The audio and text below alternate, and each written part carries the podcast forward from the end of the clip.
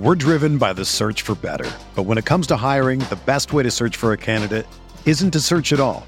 Don't search match with Indeed. Indeed is your matching and hiring platform with over 350 million global monthly visitors, according to Indeed data, and a matching engine that helps you find quality candidates fast. Ditch the busy work. Use Indeed for scheduling, screening, and messaging so you can connect with candidates faster. Leveraging over 140 million qualifications and preferences every day, Indeed's matching engine is constantly learning from your preferences, so the more you use Indeed, the better it gets. Join more than 3.5 million businesses worldwide that use Indeed to hire great talent fast. And listeners of this show will get a $75 sponsored job credit to get your jobs more visibility at Indeed.com slash BlueWire. Just go to Indeed.com slash BlueWire right now and support our show by saying that you heard about Indeed on this podcast. That's Indeed.com slash BlueWire. Terms and conditions apply. Need to hire? You need Indeed. This podcast episode is brought to you by Coors Light. These days, everything is go, go, go. It's nonstop hustle all the time. Work, friends, family expect you to be on 24 7. Well, sometimes you just need to reach for a Coors Light because it's made to chill. Coors Light is cold lagered, cold filtered, and cold packaged.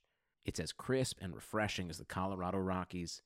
It is literally made to chill. Coors Light is the one I choose when I need to unwind. So when you want to hit reset, reach for the beer that's made to chill. Get Coors Light in the new look delivered straight to your door with Drizly or Instacart.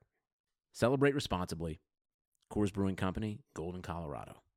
This is Brandon Kelly, the host of Blue Wire's new podcast, Golden Goal. Messi takes everybody on. Messi has got it! From Lionel Messi to Marta to Pele, our show takes a deep dive into soccer superstars. 2 0 and is.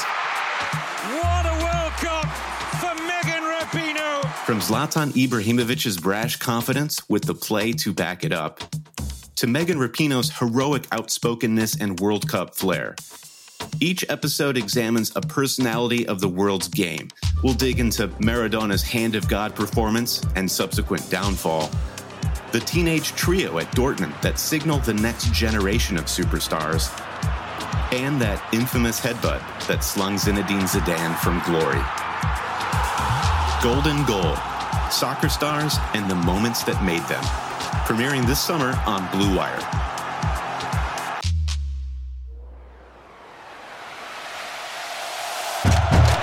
Breaks a tackle, watch out! Burst of speed! Look at this freshman! Welcome to the home of professional football, Canton, Ohio. Hello and welcome to the second episode of the College to Canton podcast, the perfect show for any and every college football and NFL fan. I'm your host, Travis May. If you're jumping in for the first time, College to Canton is a show where we talk about everything from college football recruiting to the Pro Football Hall of Fame, and we'll often look at things through a fantasy football lens, but we always dig into some real college football and NFL analysis too. And if you joined us for our first episode, you already know we've been kicking things off with the NFL University series, diving into the debate as to what schools send the best playmakers to the NFL. Last episode, we covered quarterbacks and tight ends, and now it's time to talk about running backs and the real running back university. And to do so, I'm joined by my very special guest and friend, Stefan Lako. He's at Stefan Lako on Twitter. Uh, so he is part of our RotoViz Devian College content team, and he's actually going to be writing up some future NFL draft prospect breakdowns for several top college football teams here soon. I believe uh, Oregon is actually on the, you know, that's probably the first one on the docket for you, right? Oh yeah, I uh, I've been uh, working on that quite a bit. Uh, I actually spent most of my day today just doing it and getting lost into the world of Ducks football, which is a beautiful place to be lost in, by the way. Yeah. Yeah, I- yeah. I, I'm not necessarily an Oregon fan. You know, when Marcus Mariota was here, you know, I was like, okay, I, I could get into Oregon, but uh, you know, he's gone now, so that's gone now. And uh, I'm more of a, an SEC Big Ten guy myself. Went to Purdue, have a bunch of family ties to or uh, not, I almost said Oregon, Auburn, and so uh, find myself saying uh, War Eagle and uh, Boiler Up. uh, but uh, mostly. Sure. But uh, Purdue doesn't have very many good running backs on uh, other resume, which is uh, the topic today. Running back university. Auburn does, and I'm sure we'll dive into some of those Oh, yeah. guys here soon. Uh, but uh, yeah, Oregon uh, should be interesting. I, before we dive into the running backs, are you excited about any particular playmakers uh, that are on Oregon right now, just as an NFL draft prospect?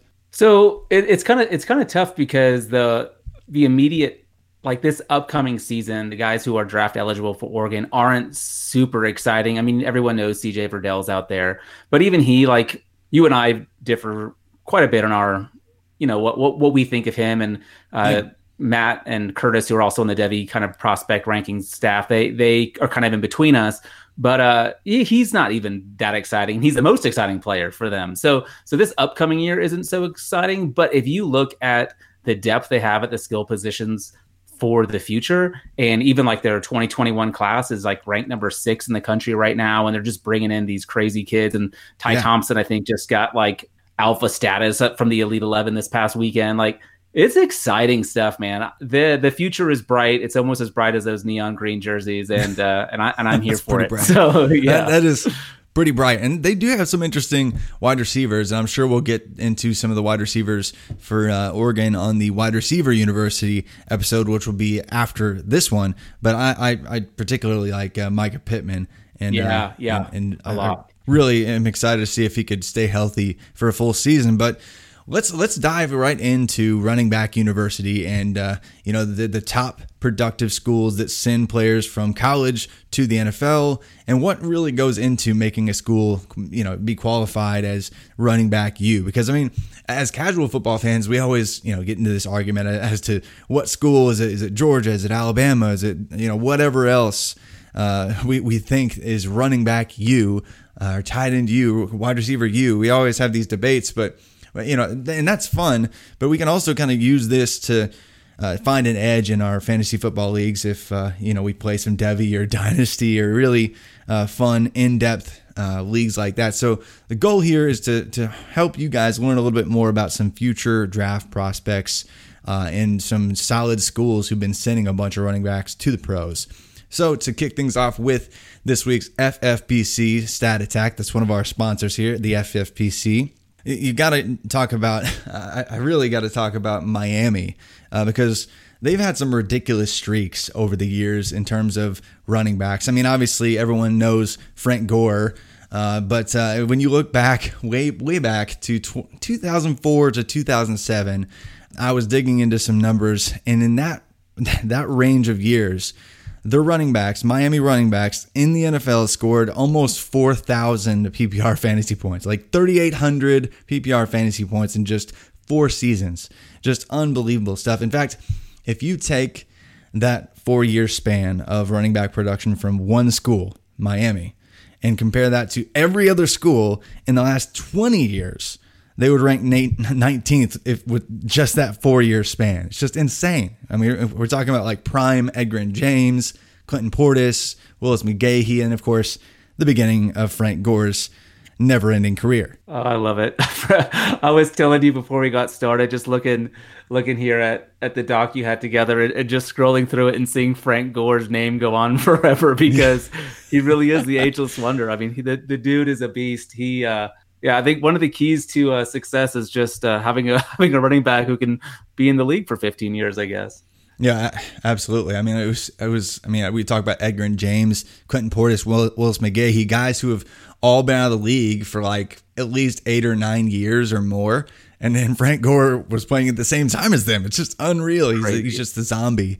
But uh, Miami's had some crazy running backs over the years. And but before we, you know, dive into the, the top producing schools, if you had to guess, like before we, I even sent you this doc over, and we, we even really talked about the the the conversation of the the top schools for running backs. Who are the ones that come to your mind, Ste- Stefan? Yeah, so so I was I was thinking about this because I of course listened to you and Curtis last week talk about quarterbacks, and I was thinking, okay, let's think what what would the running back you be just before looking at anything just off the top of my head, and of course Alabama comes to mind, and of course I've got a little bit of recency bias. I think that's normal. So you think Alabama right off the top because of guys like you know Derrick Henry and Mark Ingram. uh, even guys like Trent Richardson, like who ended up being a bit of a flop, but you know, mm-hmm. like it's still a name. Yeah. Um, and then of course you you think about recently like Ohio State, Ezekiel Elliott, Carlos Hyde, uh, these guys that crushed my Oregon Ducks numerous times, and uh, of course Miami was up there. I uh, I was a bit of a so I didn't grow up in the states. I grew up overseas, so like my love of teams has very little to do with geography. So I kind of just randomly liked ran like these different teams throughout the years. And so like one of the teams I just happened to like was Miami. Oh, and nice. Willis McGahee was this just freak athlete that could do it all. And when he blew out his knee in that national championship game, I was devastated. But um but because of him, I was like, Miami's got to be up there too. Now, when I saw the numbers, I was shocked to see how impressive Miami was. But those were the, the, the biggest teams that came to mind was the was um, Alabama, Miami, Ohio State, and even Oklahoma with like Adrian Peterson and, and DeMarco Murray, uh, guys that you know recently. I mean, Adrian Peterson has been doing it for quite a while now, but but teams that have really been impressive uh, with some of these these high not not only high draft capital guys, but also guys that just produced for a long time. Yeah, and that's I mean when you break it down in, in, like a 20 year segment, you're you're looking at schools who have some longevity at the running back position, which is kind of rare, right? Especially now, like with yeah. running back gets to what age 26, and we're like, well, he's getting old. Like, that seems kind of crazy, but that's just where we are. Like Derrick Henry, I think he's what 26, and and people are already thinking, well, next year his his value is just going to go down, and it's crazy to me because I feel like the the cliff that we used to think was like at 30 years everyone right. is because of the few recent examples of people having some knee issues or you know david johnson uh, david johnson just disappearing last in the last couple years people just think oh 27 they're, they're dead now uh, what, yeah. what, are you, what are your thoughts on that but really i mean like it's just i feel like that's an overreaction to a few isolated examples yeah, it's tough too because I feel like that it's that second contract that ends up being the big problem, even more so than a t- deterioration of skills is lack of willingness for NFL teams to want to invest heavily into that position from a monetary standpoint.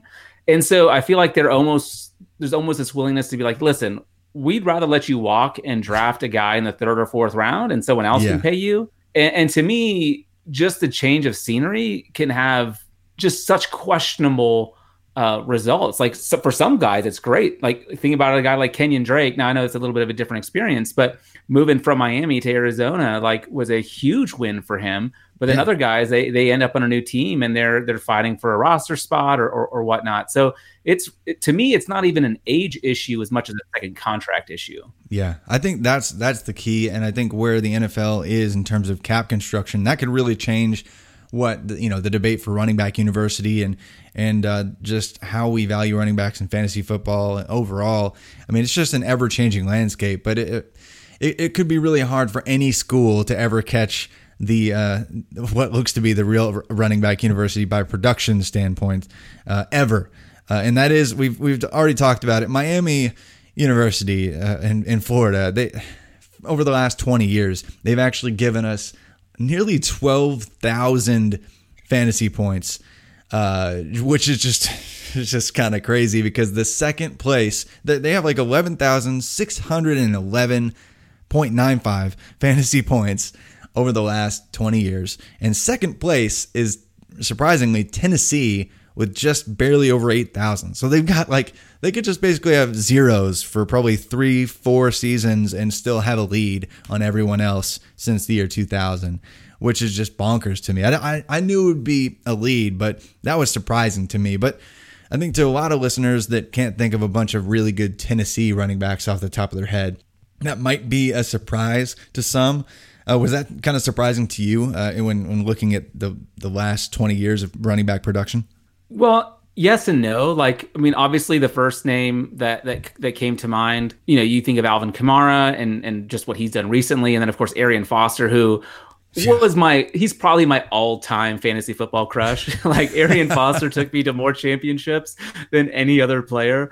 But but going way back, my first fantasy, this was back in the days when I was just in one league Jamal Lewis handed me my first fantasy football title in 2003, the year he rushed for over 2,000 yards. Yeah. Like, so, like, Jam Jam has a special place in my heart. And so, Tennessee, like, I wouldn't have thought it off the bat. Like, obviously, when you asked me what teams you think are up there, like, Tennessee wasn't on my radar. But once I saw it, I was like, oh, yeah, of course. Like, they've produced so many um, transcendent players, really. Like, these guys are just really, really solid. They have longevity and and high production for for a long time. That's not even to mention some of the guys that just like like some of the plotters, like you know, like like Charlie Garner wasn't like a fantasy winner, but he was there for a long time and putting up decent numbers and stuff like that. So so they had a lot of guys that were um, explosive and exciting and, and game changers, but then they also have a number of others that just kind of help help with the total numbers. So yeah, yeah, it was surprising. But then when I thought about it, I was like, oh no, that makes sense. Yeah.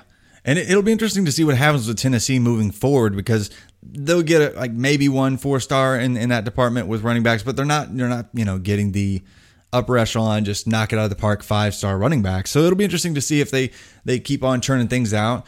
Because I mean, Kamara back in the day was actually a top end echelon, you know, college football recruit, but he actually went to Alabama first and had to mm. sit on the bench and not do anything because he had well Derrick Henry ahead of him, and I think right. T.J. Yeldon, and I think at the same time, Kenyan Drake all on the same team ahead of him. So all, there was a season where I think all three of them and Alvin Kamara were on the same roster, and Kamara didn't see the field, so he transferred to Tennessee, got on the field behind Jalen Hurd, and then worked his way into the NFL. But really strange path for him.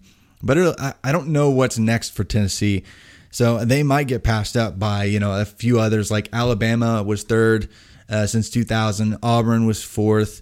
Texas was fifth to round out the top five. So Miami, Tennessee, Alabama, Auburn, and Texas. And really, Tennessee, Alabama, Auburn, and Texas were all really close in terms of overall fantasy points since the year 2000 and overall running back production. Uh, we'll get into draft capital, and that kind of changes the conversation here later. But I just want to take a sec to dive into some of these guys who could make it to the NFL from these schools in the near future that could carry the torch uh, moving forward and keep these schools in the conversation. Obviously, uh, I guess a couple years back now, Miami they brought in Lorenzo Lingard, who was this high stepping hurdle track athlete that a lot of people thought was going to be a big deal, but he actually transferred to Florida, no longer there. They have Cameron Harris. Uh, so I mean, he could be good. He was kind of in a timeshare with with DeeJay Dallas ish last year. They've got a couple really good freshman running backs and Jalen Knighton and Don Chaney Jr. Uh, any of those names stand out to you as somebody that you would kind of bet on to really see some draft capital one day? Not personally, and and this is maybe very unfair. So I'm a Seattle Seahawks fan, so you probably already know where I'm going with this, right? But like last two years, like Travis Homer and then Dallas, it's like they're fine, but like yeah. they're not difference makers. You know, they're not they're not starting caliber talent at the NFL level. And I know you can't just say, well, because past running backs haven't been doing it recently at Miami, no one's going to be doing it. Like that's not fair. But it's hard for me to see these guys like make a big jump. Uh, so so uh, none of them are guys that I'm high on. Uh, there's there's other young running backs that I'd rather take a shot on than them. What what do you think? Yeah, and I think I think maybe the issue, you know, I think we we talked about this last week a little bit, but the the coaching situation really dictates you know the usage and and what leads to draft capital in many cases. I'm, I'm not sure that Manny Diaz and really any of the recent coaches in Miami have been about featuring that position like they were in the early 2000s, which led to a bunch of studs getting fed like crazy, putting up some dumb numbers in college that really inflates their draft capital. Uh, and, and, I don't think that that's really going to be the case. I think it's going to be some kind of committee this year. And even if Harris sees like, you know, early day three ish capital, that's that's not really what we like to see. I mean, typically you need probably day two capital to have any shot at early snaps for the most part, unless it's a really weird situation with injuries. And then even after Harris is gone, they've got Knighton and Chaney, and they've actually got a couple more recruits coming in behind them to really muddy things up. So it's it just looks like to me they're going to keep the committee back situation. And this year with with D'Eriq King at quarterback, He's going to be leading them in rushing. Yeah, yeah. he's going to be their leading rusher anyway. Because I mean, he he you know transferred over from Houston. Now I mean, he I think he had what was his stat I recently saw. D'Eriq King had like the most rushing yards after contact of any quarterback in in college. So it's going to be a lot of fun. but that's not Yes. going to really be great for Right. padding the, the running back stats. But Tennessee, they've got Eric Gray, which uh, a lot of people like him, and I really liked Ty Chandler as a recruit coming up just because he had some really. I, you know, you, you want to grind these kids' tape and look at some of their good games and, and, and get some bad reps in your mind. But, you know, you see a couple good highlights and just get stuck in your brain. I was, I was sure Chandler was going to be this just fire speedster uh, to see some capital. And it's not really looking like that's going to be the case. But he's, he's had some good games and big spots. Are you a fan of Gr- Eric Gray or Ty Chandler for Tennessee? I mean, I I probably like Gray a little bit more. I think he's he's super exciting, and, and actually, in uh, you know, if you look over at some of the Devy rankings, he's been climbing recently. So Yeah. I think people are getting excited about him, and I've I've heard crazy stuff about Tennessee. Like people are so high on Tennessee, and I don't quite buy into all that hype. I think that's a little bit premature. Maybe if they were playing playing in a different conference, maybe they'd have a, a better shot. But in the SEC, I think it's going to be tough. Um, but but I would I would lean lean lean towards Gray. I mean he's he's eligible in um, I think 2022. So I, I think you know you don't have to wait too long. But yeah, I don't know. I I, I would lean towards him more, but I don't feel confident on that. like he, No. it's so it's so hard. And, and Tennessee doesn't have a whole lot of like like you were saying, like the recruiting hasn't been that great that they've got this stellar offense that they can just feature one guy. They kind of have to piece it together. Yeah. Uh, one, one of the questions that I that I wanted to ask you, and, and maybe we can get into it later if, if this isn't Sure. the right time, but with running backs, it's their role in the offense is so much determined upon, determined around like whether you're in the lead or in you know trailing, whether you've got a decent offensive line, whether your quarterback can get the ball to receivers, like can people just stack the box against you? So so I was curious, like a team like Tennessee that has struggled offensively as of late, like how much stock can you put in these running backs? Like how much how much can they put their talent on display when they're trailing in almost every game? Like what what do you think is Man. that? Yeah. That's tough. I mean, I mean, we we saw that even with Kamara in his time with Tennessee. I mean, when he was with Tennessee, they were struggling at times to beat Vanderbilt, which is just embarrassing. Like they they Right. weren't a perfect uh, squad, and uh, we really didn't ever see the full potential of what Kamara would be. I mean, he was never even the the lead uh, rusher in terms of rush attempts on his own team, and then he was, and then he somehow still went on uh, day two of the NFL draft. But that was, I mean, that was a long shot just from uh, a precedent standpoint. Like, it, first of all, a transfer running back actually finding success and, and being drafted drafted earlier. I, I actually wrote up wrote up like how hard that truly is early this earlier this spring for transfer running backs to find success. But then to to see the workload that he did and still get draft capital, it's not super common. So it will be tough for Tennessee running backs until they really. I think they just need a transcendent quarterback talent again. Uh, Guarantano is not that. Harrison Bailey might be that. Um, maybe I, uh, he's their incoming freshman this year. Might be that maybe in 2021, 2022, but these guys are going to be gone. So it might be a bit until we see another Tennessee back come into the conversation. But it really does come into play if you're in the SEC on a bad team. Like it's really hard to just get super pumped about like a South Carolina or an Arkansas or a Vanderbilt running back in many cases. But hey, they can still get some some capital, and if they, you know, have some big moments like Vaughn did against LSU, like Rakeem Boyd has already shown he could do for Arkansas, you know, they, they can break through. But it's definitely harder than if you're at Alabama and you get two and a half yards for free every every Right. carry with their offensive line. Yeah. But well, even Oregon, like that, that's the, one of the things that I was looking at. Because again, I'm a huge Ducks fan and I apologize already for that. I will talk about Oregon far too much in this podcast. but fine. it's almost the opposite problem where their offense is so efficient that these running backs um, just break off these huge runs. And it's a running, it's a run first offense, which I don't think a lot of people who don't watch Oregon and just watch the highlights, they don't realize they're a run first offense, but they really are. And so you get these guys who have monster years and then don't really produce all that much. Like it's crazy to think, but in the last 20 years, there have only been four seasons where an Oregon Duck has rushed for over a thousand yards in the NFL. Reuben Droughns did it twice. Jonathan Stewart did it once.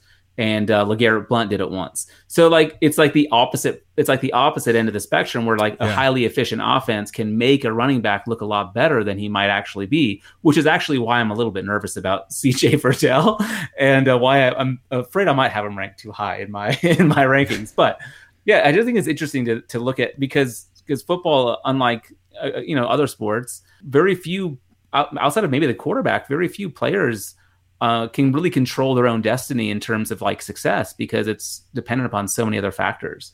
So anyway, sorry Yeah, to no. uh, No, derail good. us on that. No, that's a good point, and and really, it's it's hard to avoid the fact that in many cases Alabama running backs do look better. And speaking of Alabama, they are they were third since 2000 uh, in terms of fantasy points, and Najee Harris last year having you know the the field spread out so far with four of the best wide receivers in the country, having Tua Tagovailoa hit him, and actually he he actually racked up. I think he had seven receiving touchdowns last year. He exploded from a production standpoint. Went from like you know having about a quarter of the team's market share for rushing yards and receiving yards out of the backfield to you know like almost 60% of the rushing yards and receiving yards out of the backfield in just one year, thanks to the departure of, you know, Josh Jacobs not being there anymore. And Trey Sanders, who was supposed to be the answer at the position also, he was he was a top 150 recruit according to the 24/7 Sports composite ranking, 100 top 150 recruit all time. And so he was supposed to come in and have a timeshare with Najee, but instead Najee was left to compete with Brian Robinson, who's okay, Keilan Robinson, who who the heck is that? And then Jerome Ford, like he transferred to Cincinnati. He had virtually nobody to compete with. Uh, but he, you know, he has the recruiting pedigree. But man, it's it's hard not to think Harris probably looks better in many cases just because he plays for Alabama, right? Right. I was going to ask you this question because I know you like Trey Sanders a lot. So so here's my question for you. In a hypothetical world where they were both going to be entering the NFL in the same year, Yeah. who would you rather have? Sanders or Harris? That, it's so crazy because like Because a lot of we've people, never seen Trey Sanders do anything. no, we've never seen Trey Sanders play in college. So when you when you talk about you know preferring somebody like that over Najee Harris, it's really tough. But I think looking back to when they came into college, if they were in the same class then, I would have bet on Sanders. You know, I, I think Harris was huge. He, he, you know, he was the next Derrick Henry, and he did catch some passes last year. But I think where the NFL is trending and where I think Trey Sanders' skill set fits better, I think he will have and could have anyway a better NFL career than Najee Harris. Uh, so I and I think because of the quarterback situation, I do like you know I, I don't like any of the quarterbacks there as much as I like Tua Tagovailoa. Mac Jones is good. He had a I guess effective year. Uh, but you know Bryce Young, the new kid, looks like he's going to be good. But they could go back to more of a, a run first situation, and Trey Sanders could Right. be a volume play and actually end up seeing even better draft capital than Najee Harris. So I think Sanders might be the better back, even though we haven't seen him in college. So I don't know. They, they they still have Sanders, Harris, and really a trio of other backs that really could come into play. So Alabama's not going anywhere. They had, in terms of running back U conversation, they had over a thousand fantasy points from the running back position just last year. I mean, you look at, I mean, Mark Ingram still producing over age 30, Derrick Henry, Kenyan Drake, you know, Josh Jacobs coming in and he's going to be there for a while. Uh, so, I am Man. so high on Kenyan Drake.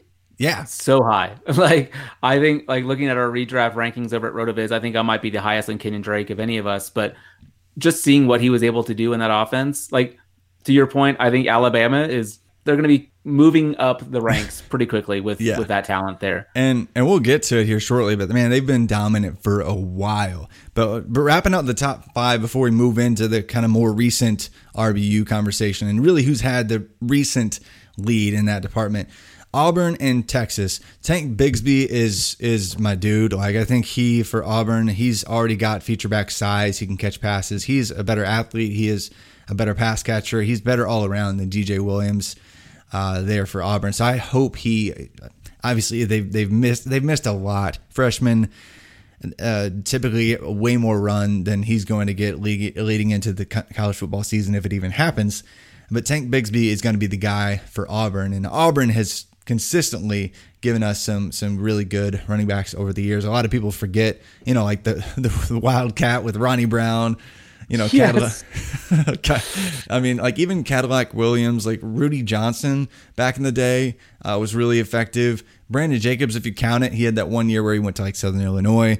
Uh, Tony Tony Richardson, Ben Tate, uh, wish he would have been healthy for a while. Even Peyton Barber and on Johnson here recently having some success ish.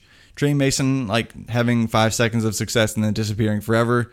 You know they've they've had some interesting interesting talent there that's uh, just found a way to st- stick around. Tank Bigsby though is my pick to be potentially the best of the entire bunch that they've had in the last twenty years. He's that good. Are you are you a Tank fan?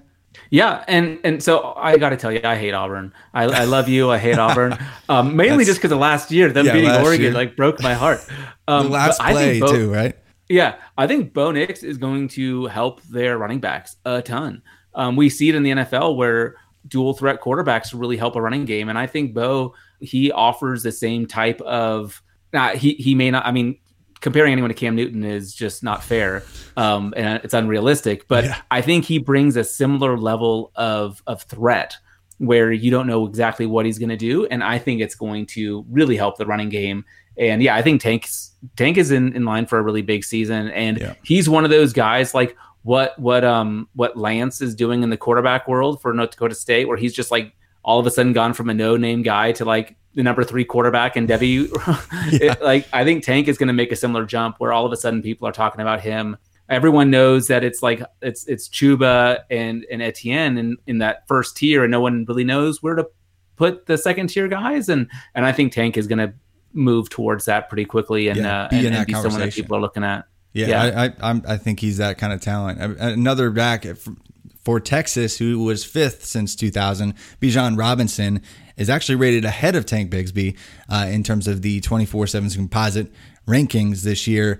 But he's got Keaontay Ingram to compete with, who's not going anywhere. Is actually one of the top 2021 uh, running back prospects, and R- Roschon Johnson, who was actually a quarterback, a top, really pretty decently rated quarterback prospect that converted to running back. That's actually staying at running back. That's going to be a weird committee. Plus, you got Ehlinger, who actually runs a ton himself. So it's not like any Texas back's going to explode. So it could be that Bigsby takes the lead in terms of future uh, expected NFL draft capital among incoming freshmen this year at running back.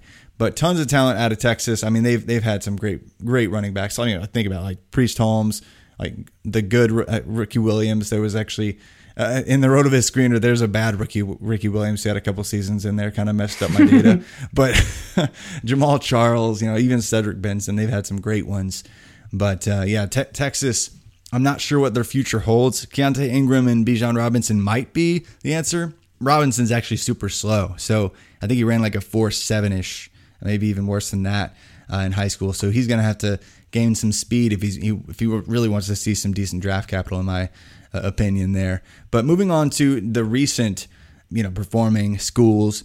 Alabama since 2015. If we change the filter from since 2000 to since 2015, Alabama has absolutely killed it. Like they've they've got way way more points in the past 5 years or so than any other school. Like I think their total if I'm reading my own notes correct, they've got like almost a thousand more fantasy points in terms of production from running backs than any other school in the last 5 years, which is just insane.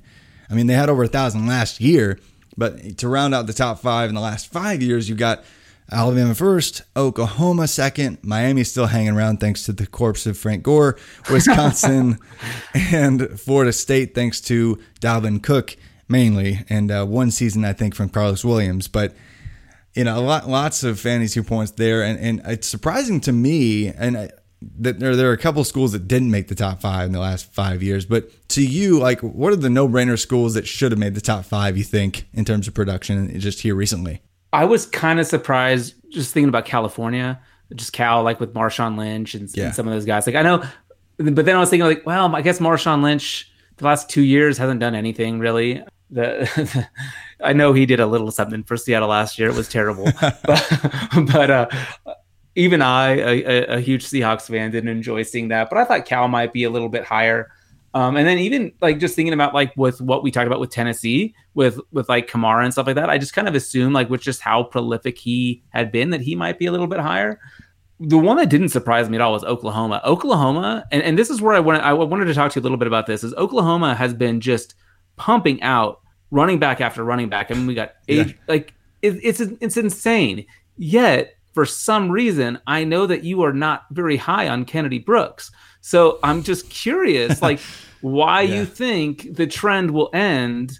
Because like Joe Mixon is, is balling, Adrian Peterson is still getting touchdowns yeah. every other week. Like Demarco Murray, insane. he stuck around yeah. like a couple years ago. yeah. So, Damien so, Williams, even you know, he's he's he's come on.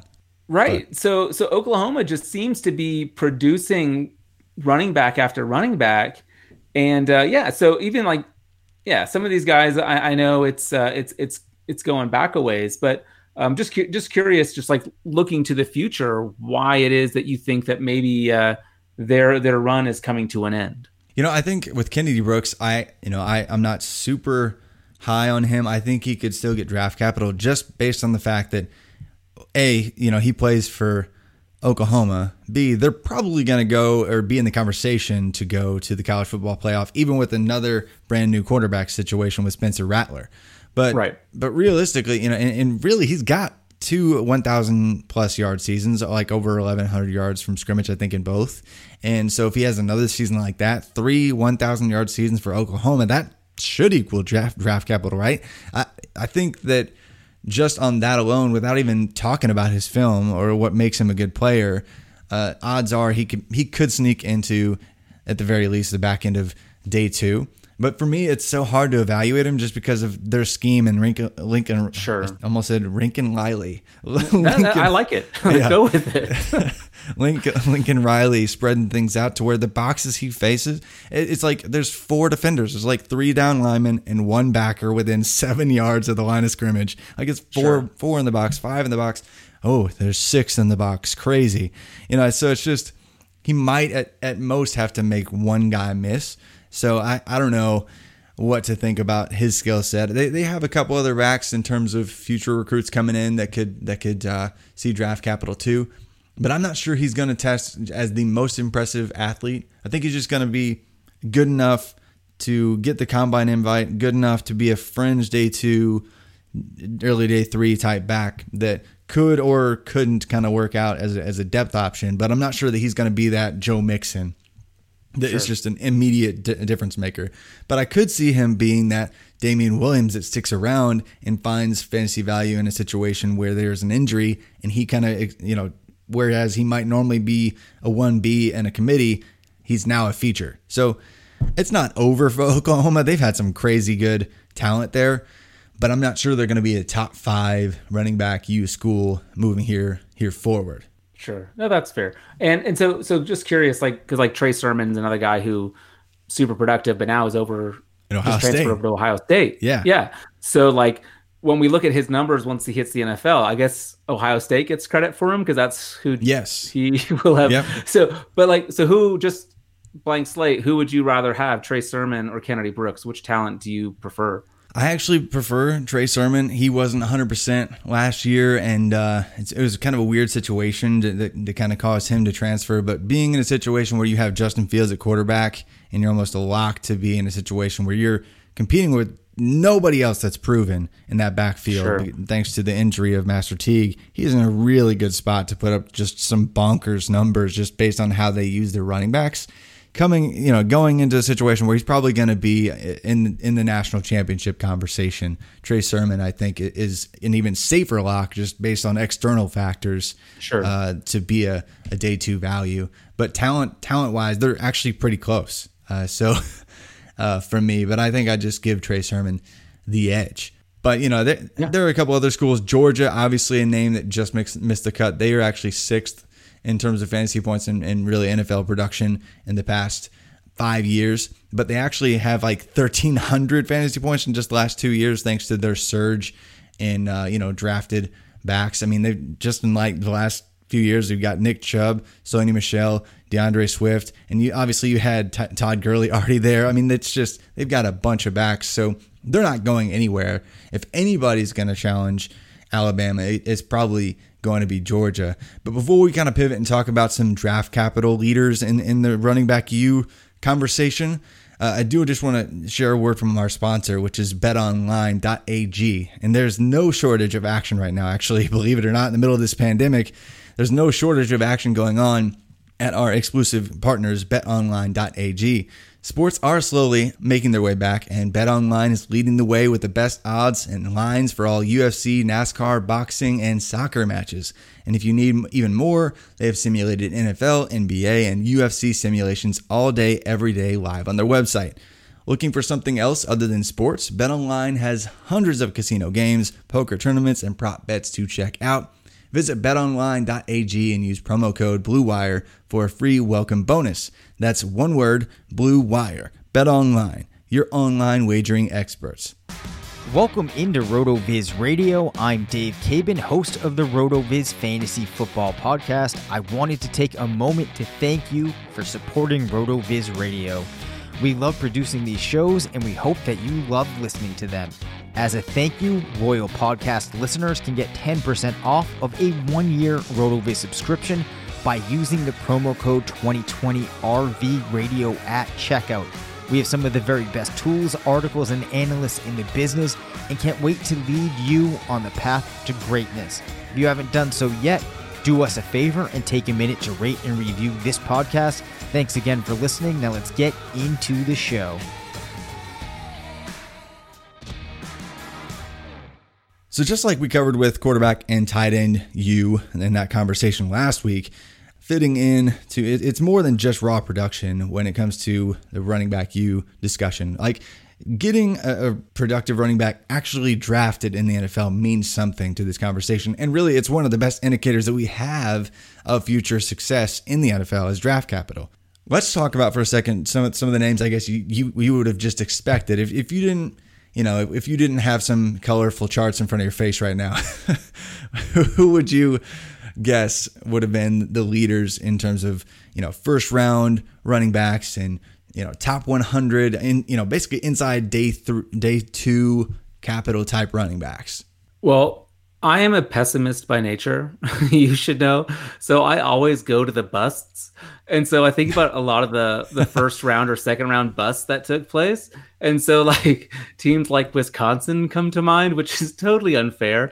Um, but but yeah. Wisconsin comes to mind. USC came to mind, and um, but then of course you've got teams that have really produced some some really great talents as well, like Alabama and Ohio State again, recency bias. You know, everyone talking about Ezekiel Elliott and uh, should he have been drafted that high? So Ohio State, of course, was on my mind as well. So so those were some of the teams that kind of came to mind first and foremost, um, especially uh, more recently. Um, but but yeah, when when actually looking through. Uh, the draft capital. It was it was pretty surprising to see just to, to, to look at the numbers and, and see how many or I guess maybe you should say how few first round running backs have been taken over the years. Yeah. I mean, I assume that you are also uh, running back running backs don't matter type of guy where uh, maybe don't invest your first round pick in running back. Um, but a lot of NFL teams still do it. So so I was uh, I was kind of surprised to see that there's a lot of teams that still really invest high draft capital in running backs when um, maybe that's not always the best choice. Yeah, and it, it's kind of it's really changed like since there's there's kind of this watershed year around you know 2008, 2009, 2010 where you see less and less since that that range in terms right. of yearly first round selections. But even so, there have been several schools that have had you know at least a couple first round picks. I mean, like some surprises. You know, since 2000, uh, like Virginia Tech, Arkansas. You know, a lot of people probably wouldn't have guessed them, but you know, you got California. Penn State, obviously, Saquon Barkley comes to mind. With California, Marshawn Lynch comes to mind. LSU, you know, and you know having you know Clyde Edwards Helaire, that's fresh on everybody's mind. Auburn right. and Miami having two, you know, and then like having Wisconsin, Georgia, Ohio State with three, and Alabama being the the only school uh, since the year 2000 to have four a running back selected in the first round, which obviously that's a huge difference maker when we're talking about that translating to the NFL, like guys that are basically guaranteed touches. I mean, that's that's what Trent Richardson was. He he was a bust if there is a bust, but uh, right. at the same time, he had that one year because his team had to give him a shot because they took him in the first round. So if you get a running back to that point, they're going to get a shot, right? So it's a really means something if you can get a bunch of uh, guys drafted in that range. But uh, really, it's still a super small sample when we're talking about first round running backs. So I kind of wanted to expand it out even further and look at the, the running backs that were selected inside the top 100 picks, which is around what we with with comp- with with the compensatory picks being what they are now at the end of round three. Top 100 ish is around the end of round three most years. Uh, it might be plus or plus or minus five picks ish, but that's that's about the range you're going to see as day two cutoff in terms of picks. But Alabama again crushes it, having 10, right. 10 running backs selected inside that range. Since that, that's one every other year. Like in, in this, that in is this, nuts. That's insane. Like that's really tough to do. So if they keep that up, and it looks like they're going to because they keep on having these stables of running backs, it's going to be hard for anybody to catch them in terms of, of, of the running back you conversation. But if you had a favorite that you thought would be that one school that was set up to to do that, who who would be your school that you'd be betting on? Man, it's the way Ohio State has. I hate talking positively about Ohio State. My my co-host I Matt. Do too. Ugh. Uh, yeah, new with Curtis. Like it's just the worst. Yeah. but Ohio State, they have just like recently, like if you just like like recency bias, like they have been producing like high end quality running backs, and they don't yeah. look to be stopping anytime soon. Like no. Matt just put out his his article um, on Ohio State. And again, like you've got like we just talking about, like Trey Sermon, and then like you look at like what they've got in the pipeline, and it's super impressive. And it's hard not to think that man, they have a shot at competing. Another team that, uh, like another college that could be putting, and this is a weird one, but it's sticking in the Big Ten, but Penn State, like you've got Saquon Barkley there, you got Miles Sanders now, who I you're gonna hate me for this, but like I called like my love for Journey Brown like very early. So like Kennedy Brooks and Journey Brown are two guys that I have in every Devy league because I was like nice. on them before anyone else. Good. And I might I might still be wrong. Like who hey, knows? You, you, know, you but, could also still cash though. And, and yeah. But like I love Journey Brown and I think like Miles Sanders only really did it for a for a year, you know? Like Journey Brown, he it took him a while to get going this last year and I really think this this next season, God, please let there be a season.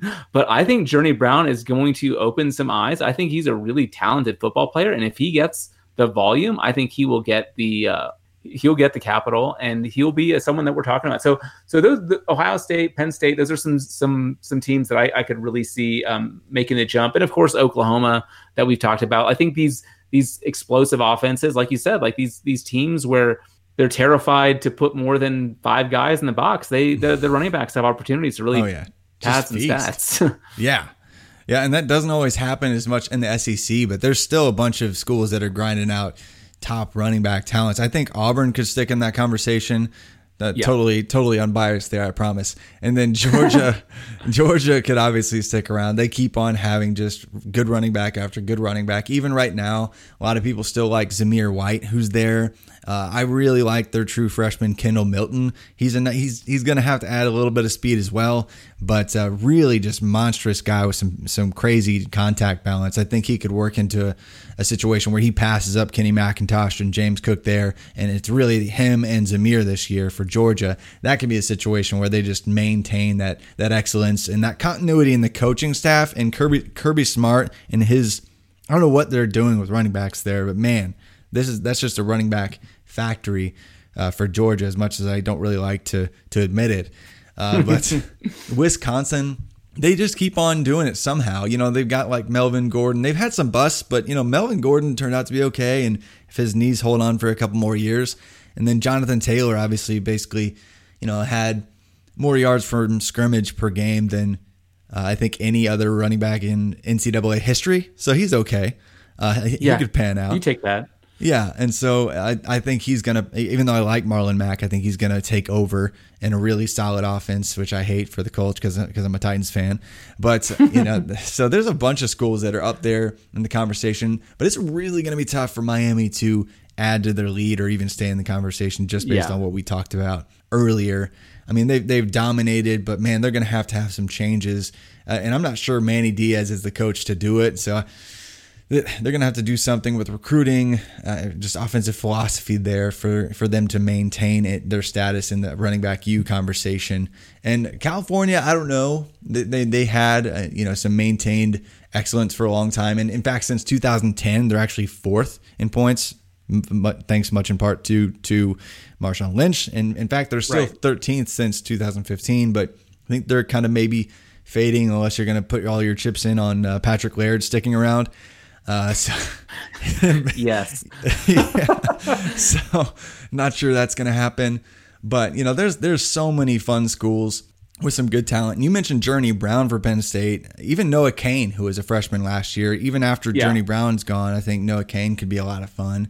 I, I don't I don't really know what's going to happen, but I think the college football playoff, Clemson being in that conversation with Etienne uh, or Etienne being that guy, uh, and then after him, maybe having another speedster uh, who's a true freshman this year, Demarkcus Bowman coming in. That that could be a situation to watch as as a, as a team on the come up to be in the running back U conversation. Are you are you have you watched much of uh, Demarkcus Bowman? Uh, do you do you like him very much? I I've heard so I haven't watched a whole lot, but I've heard a whole lot about him, and I the more I hear about him, the more excited I get. I don't like drafting super super young guys in Devy leagues. Like we're talking strictly about right. fantasy and yeah. and stuff like that. So so I don't have any shares yet. I'm in a very I'm in a 24 team league right now, which is just absolutely insane. and so I still have a couple Devy selections. So so maybe I'll uh, maybe I'll throw one on him. But yeah. um but I think I think the talent is there and the offense obviously it's going to be a step down once once Trevor leaves. But uh, but DJ, I'm not going to try. yeah, like their offense and their wide receivers, like they're not going anywhere. Like he's going to have every opportunity yeah. to be dynamic and to put up just insane numbers. So yeah, I'm I'm all about it. Yeah, I, I hope. Uh, I mean, I, I don't necessarily like always rooting for the, the big time schools and everything, but Clemson's a lot of fun to watch right now. I mean, especially just bringing in just unbelievable quarterback play back to back to back with Watson, Trevor Lawrence, DJ Uiagalelei looks amazing, and and so that's just going to be a lot of fun. And so if Bowman, he's got this trump trump card being like four four speed. If he, if that works right. out, uh, he could have some some crazy efficiency as well. Uh, but really a name to kind of if you are in a deeper Devy league where you can roster college foot, football players, you know, before they're in the pros, uh, getting a freshman at a discount way later can really come into play and, and his value could spike pretty quickly early on. Especially, I mean, Clemson's going to be up a ton this year, so he could get a bunch of junk junk time and have a few chunk plays to where people are thinking, "Oh my goodness, he's the next Etienne," and so right, you know, that's that's and, and he might value. be. Might be, and yeah. he might be. yeah, for real. So yeah. that, excited to see what we we can get out of him. I know I, I, a lot of people like Kenneth Gainwell from Memphis. He could kind of continue that that line of Memphis backs getting some uh, some attention and uh, producing big numbers. Uh, really like a receiver slash running back that uh, could do it all. Iowa State just had David Montgomery. Now they have Breece Hall. Uh, that's another up and coming, you know, school that could be in the RBU uh, conversation. They really need to get more out of Dave Montgomery, and Breece Hall needs to overcome the fact that Iowa State's basically replacing their entire offensive line. But uh, that you know, kind of a sleeper school to enter the running back U conversation. And then Oklahoma State. Some people forget that Chris Carson was actually out of Oklahoma State, never led his team in carries, but uh, he actually shared the field a lot with uh, Justice Hill, uh, Justice Hill, who's not hit yet. But Chuba Hubbard, I mean, we should have seen him coming. It was it was in Canada, yes, but he but he averages like 15 or 16 yards per carry in high school, just insane stuff.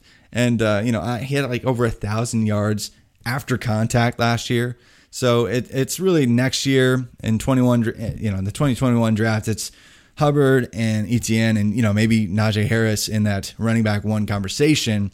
So it really, that could thrust Oklahoma State into the running back U conversation even. So so many good schools right now still uh, giving us some running back university hype. I'm just excited to see what the future holds for that position. I am on firmly on running back still matter that that side of things. I'm not necessarily, you know. Uh, I understand the, the, the contract situation of, of, where the NFL is now, but really like me some some good running back play. But uh, Stefan, I really appreciate you coming on the show, and I'm really looking forward to hearing more about uh, what you have to say on Oregon here on on your work with RotoViz and uh, listeners. If you if you were not already subscribed to RotoViz, we're actually breaking down some of the top colleges right now. We've already got the uh, Clemson piece out, the Ohio State, Alabama. We got Oregon coming soon, Georgia. Uh, after that, we've got we're going to be taking basically the top 40-ish schools in college football and talking about all the next generation of uh, amazing playmakers on those teams. Uh, but uh, Stefan, is there anything else you want to kind of plug uh, leading into the season as well before we uh, sign well, off here?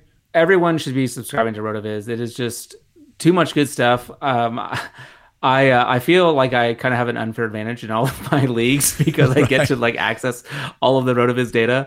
Um, but if you want to hear people talk about it, like just listen to all the podcasts. Um, you were just talking about Chuba Hubbard, uh, my co-host for the college football fantasy podcast, uh, Matt Wispe. He was on Chuba Hubbard before anyone else. Um, he was on him like two years ago.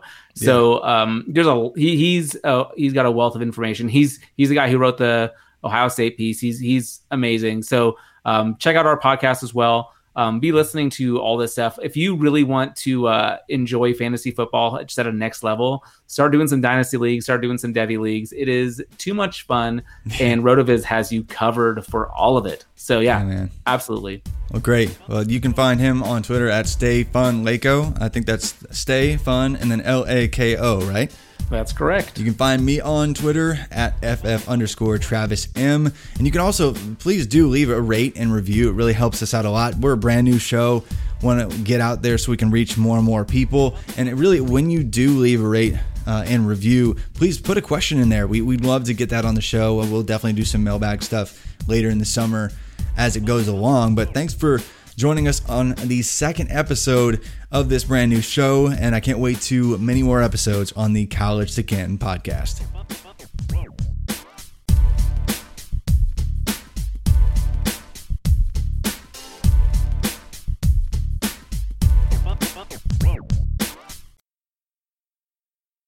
Sugar Ray Leonard, Roberto Duran, Marvelous Marvin Hagler, and Thomas Hearns. Legends, whose four way rivalry defined one of the greatest eras in boxing history. Relive their decade of dominance in the new Showtime sports documentary, The Kings, a four part series premiering Sunday, June 6th, only on Showtime.